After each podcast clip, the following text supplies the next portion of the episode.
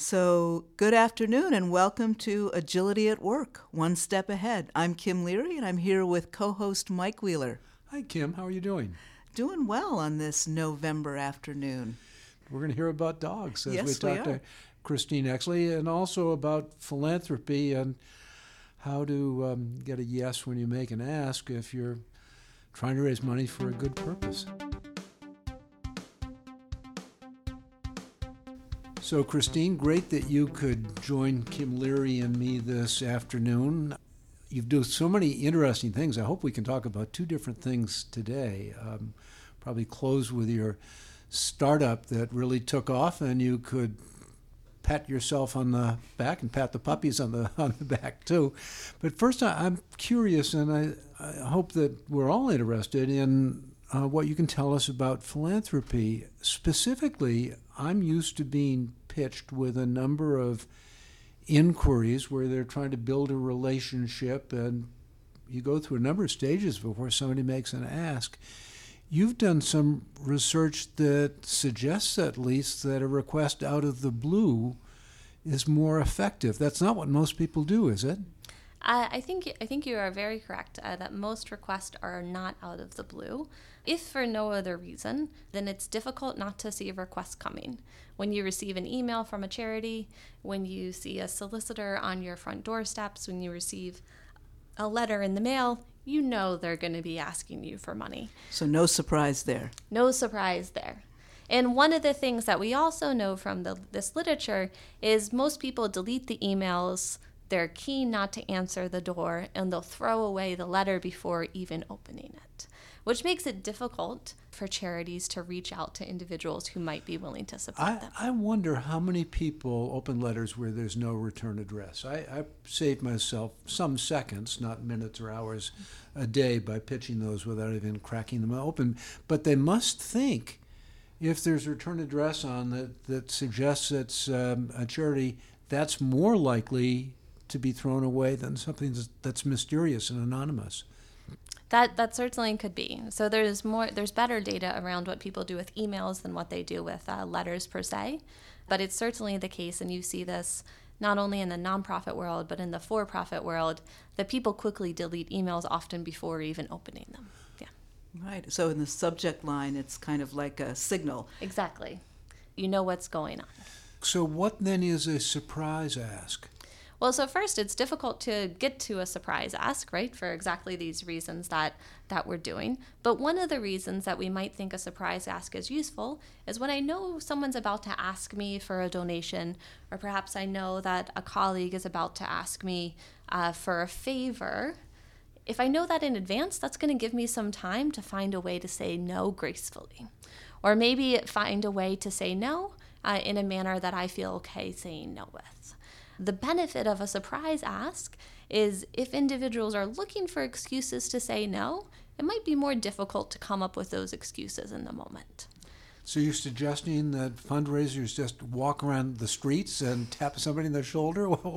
What's the technique, Christine? Abs- absolutely not. Uh, I, I would be surprised uh, if that form of a surprise worked. Uh, so the, what we did uh, to create an, a setting where we could examine whether or not a surprise ask worked is we created a voting contest. You've perhaps seen some of these online where it says vote for your favorite charity. Whichever charity receives the most votes is going to win some large prize. So we held one of these contests. We were able to attract individuals who are interested in supporting a charity, but they came there to vote for the charity, not necessarily to give to the charity. What this allowed us to do is at the end, after they had cast their vote for a specific charity, we could surprise them with a donation request or not. Uh, so, in one condition, we told them from the very beginning at the end, after you vote for the charity that that is your favorite, we're going to ask you to give money to this charity. We hope you contribute. In another case, we just didn't have that sentence. So, when they received the end or the final screen after voting for the charity, a surprise ask appeared. And this is where we were able to document our effect that in this in this context, having the surprise ask was actually quite helpful in terms of generating more leads.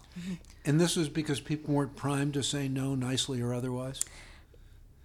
That is uh, one of our interpretations. So we can't, unfortunately, get into the psychological drivers in this setting, uh, but it's certainly consistent with this idea that if you don't have time uh, to develop these excuses not to give, you're more keen keen to give. So I wonder how long a surprise can be a surprise, as charities and philanthropy perhaps adopts this, so that there would be uh, that surprise ask on a regular basis. Absolutely. It would, probably probably not very long if everyone started to do it, right? It's probably the same reason charities can no longer just send you letters around Christmas mm-hmm. uh, without you expecting to be asked to give or emails. But it does speak to this notion, I think, more broadly of can you have more interactions with supporters that aren't around just asking them to give?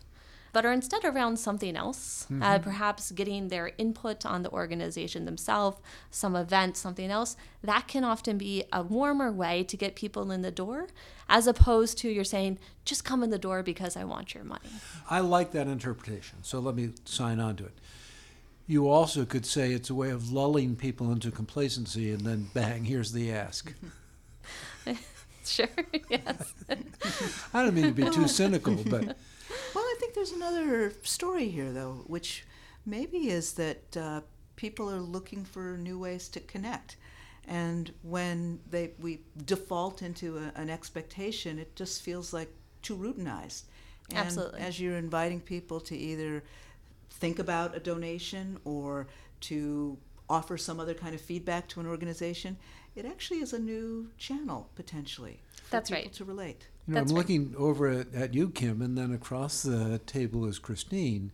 She's played both sides of the street in the sense that she's studied this sort of thing, but with Wagaroo, you actually created a not for profit where there is a donation element that's sort of a twist in the, in the story. Can you tell us a little bit about the genesis of Wagaroo, the problem that it solved, and ultimately a, a happy ending? So, Wagaroo is a startup that I co founded. Um, we've actually ceased ceased to exist, which is a good thing in the nonprofit world, but we mm. can loop back to that. Uh, but at the at the time, it was an organization that helped to match individuals uh, who are looking for dogs uh, with dogs in needs of homes. You've come here from Stanford. Several years ago, down the hall from your present office, Al Roth was there. Al Roth got sick of New England weather and moved west. Uh, thank you for coming this way. I think in the long run, we're likely to get the better deal here. But Al got a lot of notoriety and a Nobel Prize for his work, including his work on the markets, if you will, for kidney transplants. And here you're doing, finding people with pets that they must give up and, um, and people who, who need to care for and love a dog. Similar kind of system you were setting up, or or how did your it's not dog sharing. That's another possibility, wouldn't it? You had a dog on weekends and somebody else care for it during the week. What what did we you know Wagaroo actually do? Yeah, absolutely. So first, I'll say it's uh, it's no coincidence this uh, connection you brought up with Al Roth. Uh, so he was also on my committee during my graduate studies at Stanford University, and certainly was a big inspiration to this work that I pursued with Wagaroo. I didn't know that. Uh, lucky, lucky you. yes, Great and guy. you know, and he's the one who sent who sent me this way after after graduating to a large to a large degree. But the inspiration uh, for for Wagaroo or the pet market is similar, I think, to Al's inspiration for the kidney market in that there's a lot of inefficiencies that prevent transactions that we think might be really helpful to individuals. And we were trying to counter some of those inefficiencies. And you know, if we look at that through an adaptive leadership lens, I think figuring out who is to get a kidney and maybe who's to get a dog uh, is, is a species of a wicked problem, or at least it can be, because they're very different ideas that different people have about Absolutely. what should take place. But one of the problems that Al solved is if I needed a kidney, there might be people in my family, on certain days at least, who'd be willing to make a donation, but there's not a match.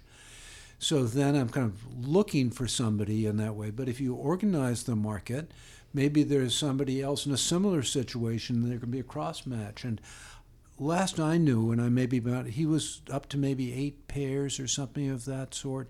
There are actually are technical things that make this difficult because it's serious surgery and things have to happen in a smooth and coordinated way.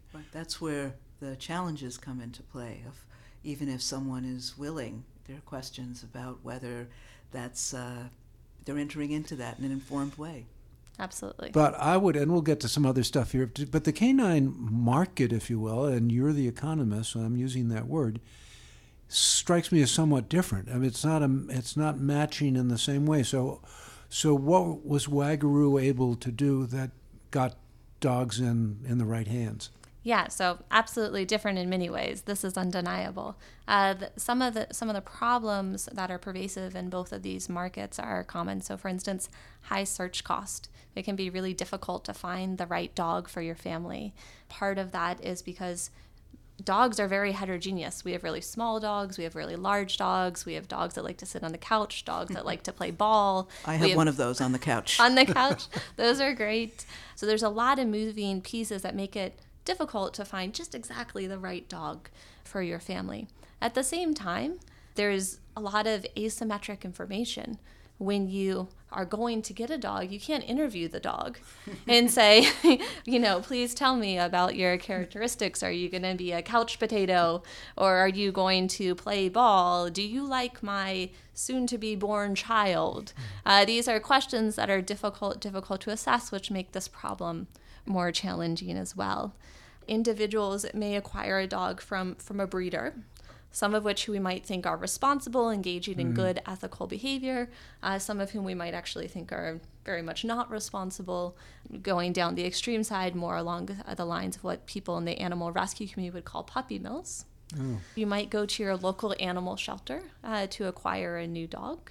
Or you might uh, partner up with a animal rescue group, which you often can think of as a series of foster homes uh, for dogs. But there's this source, which actually a substantial, anywhere from I think around a quarter to a third of individuals acquire their dog from, and this is what we call the informal market. This might happen. You had a neighbor who needed to rehome their dog, or they had a litter of dogs, or you heard about a dog from a colleague or a friend. Maybe you went on eBay, Pets Classified, or Craigslist, and that's how you found your dog. The challenge with this informal sector in particular is it's difficult to tell the good actors from the bad actors. And so, what I mean by that is that there are individuals, due to a variety of reasons, perhaps they encountered some health shock that means they no longer can care for their dog, or they lost their job so they no longer can provide the financial support needed to have a dog. They need to find a new home for their dog. So we want to help those people find a new home for their dog. That's a very that's a clearly good thing to do in society. There's also people who want to pretend that they need to rehome their dog, but in fact are just instead trying to profit off of the sale of a dog. These again go back to this idea of, of puppy mills. They might mass produce puppies, and they'll mass produce puppies um, at the expense of their health and well being. And then they'll say, I have this eight month old puppy or this eight week old puppy that I need to rehome. But since it's considered best practice in this informal market to charge an adoption fee, that's why we have this incentive for these bad actors to enter the market. So, how did Wagaroo uh, get around that? It was a mechanism design question, right? So how can we how can we figure out the good actors from from the bad actors? It's a really difficult question. Uh, so historically, what the animal rescue world has done is there's a series of red flags. If someone doesn't let you come to their home, Perhaps that should cause you to question certain types of breeds or like designer breeds are going to be more likely to be from puppy mills than say like a mixed breed um, all of these things but very very costly for the consumer to figure out who the good actors and bad actors are in a lot of cases in, in, impossible that you just you just don't know the true background story here so what we did at wagaroo is we created what was called our family to family program if you needed to rehome your dog you were welcome to participate in our family to family program. Following best practice, we also allowed you to charge an adoption fee. So the individual who is acquiring the dog from you, we think maybe values the dog more because they're willing willing to pay. That's one line of logic. But you are not allowed to personally receive that adoption fee. So we effectively served as an intermediary where you could charge the adoption fee, but the adoption fee went to us, to Wagaroo, and was then used for one of two things. One was used to fund our fund our website. We were a nonprofit organization. Or two, we reallocated it to local animal shelters and rescue groups. So it's about incentives. It's about incentives. So what we did is if you're a if you're a bad actor, you just want to rehome your dog in quotes uh, because you want to profit, you have no incentive to be in our family to family program because it's impossible uh, to profit from this. And it turned out that once we introduced that mechanism, uh, we no longer had any difficulty in, or we had no longer really had the need to try to screen out the bad actors from the good actors. Only the good actors were remaining. So you also mentioned, though, that um, Wagaroo has dissolved. It's done its good. How how is that good news? That um, it was here for one brief shining moment, or maybe several moments. Yeah, this is a wonderful question, which loops back to a lot of my other work as well. So, in the nonprofit space, you're normally trying to achieve some social good. Uh, so, the social good that Wagaroo was trying to achieve is we were trying to help this informal ma- market in terms of separating out these good actors from these bad actors. Now, when we started, there were no organizations, although we talked with many of the leaders in the field, that were willing to do this. What happened uh, somewhat recently is one of the big players in the field, which is an organization called Adopt a Pet. So, this is one of the big online sites where you can go to find dogs in need of homes. They essentially created a family to family program mm-hmm. uh, that implemented this similar mechanism that we had as well, meaning that they are, of course, better suited than us. They immediately had scale to be able to do this. The idea we have faith in, and it seems to be working well for them. So that means there's no longer any reason for us to exist. So you introduced this element, this feature, and talk about going to scale and uh, adoption in both senses of the of the word. That's a terrific story on a on a gloomy day. So thank you very much for joining us Christine. This has been a lovely thing to talk about philanthropy and also to talk about your startup. Great. Let's remind people about how they can chat with us and with their fellow listeners on our Negotiation 360 website. Well, it's not just the chat that they can have with us and other listeners, but there are other resources uh, on the site. Um, you can find my Negotiation 360 self assessment and best practice app. There are links to online courses, and we're putting up articles that you and I have written together, and maybe some others as well. So there's lots of stuff on agile negotiation and adaptive leadership. Much of it is free. We've even simplified the URL for podcast listeners. Here's how to find us just key in the letter N, as in negotiation, and the numbers 360.expert. That's n360.expert, and you'll find us.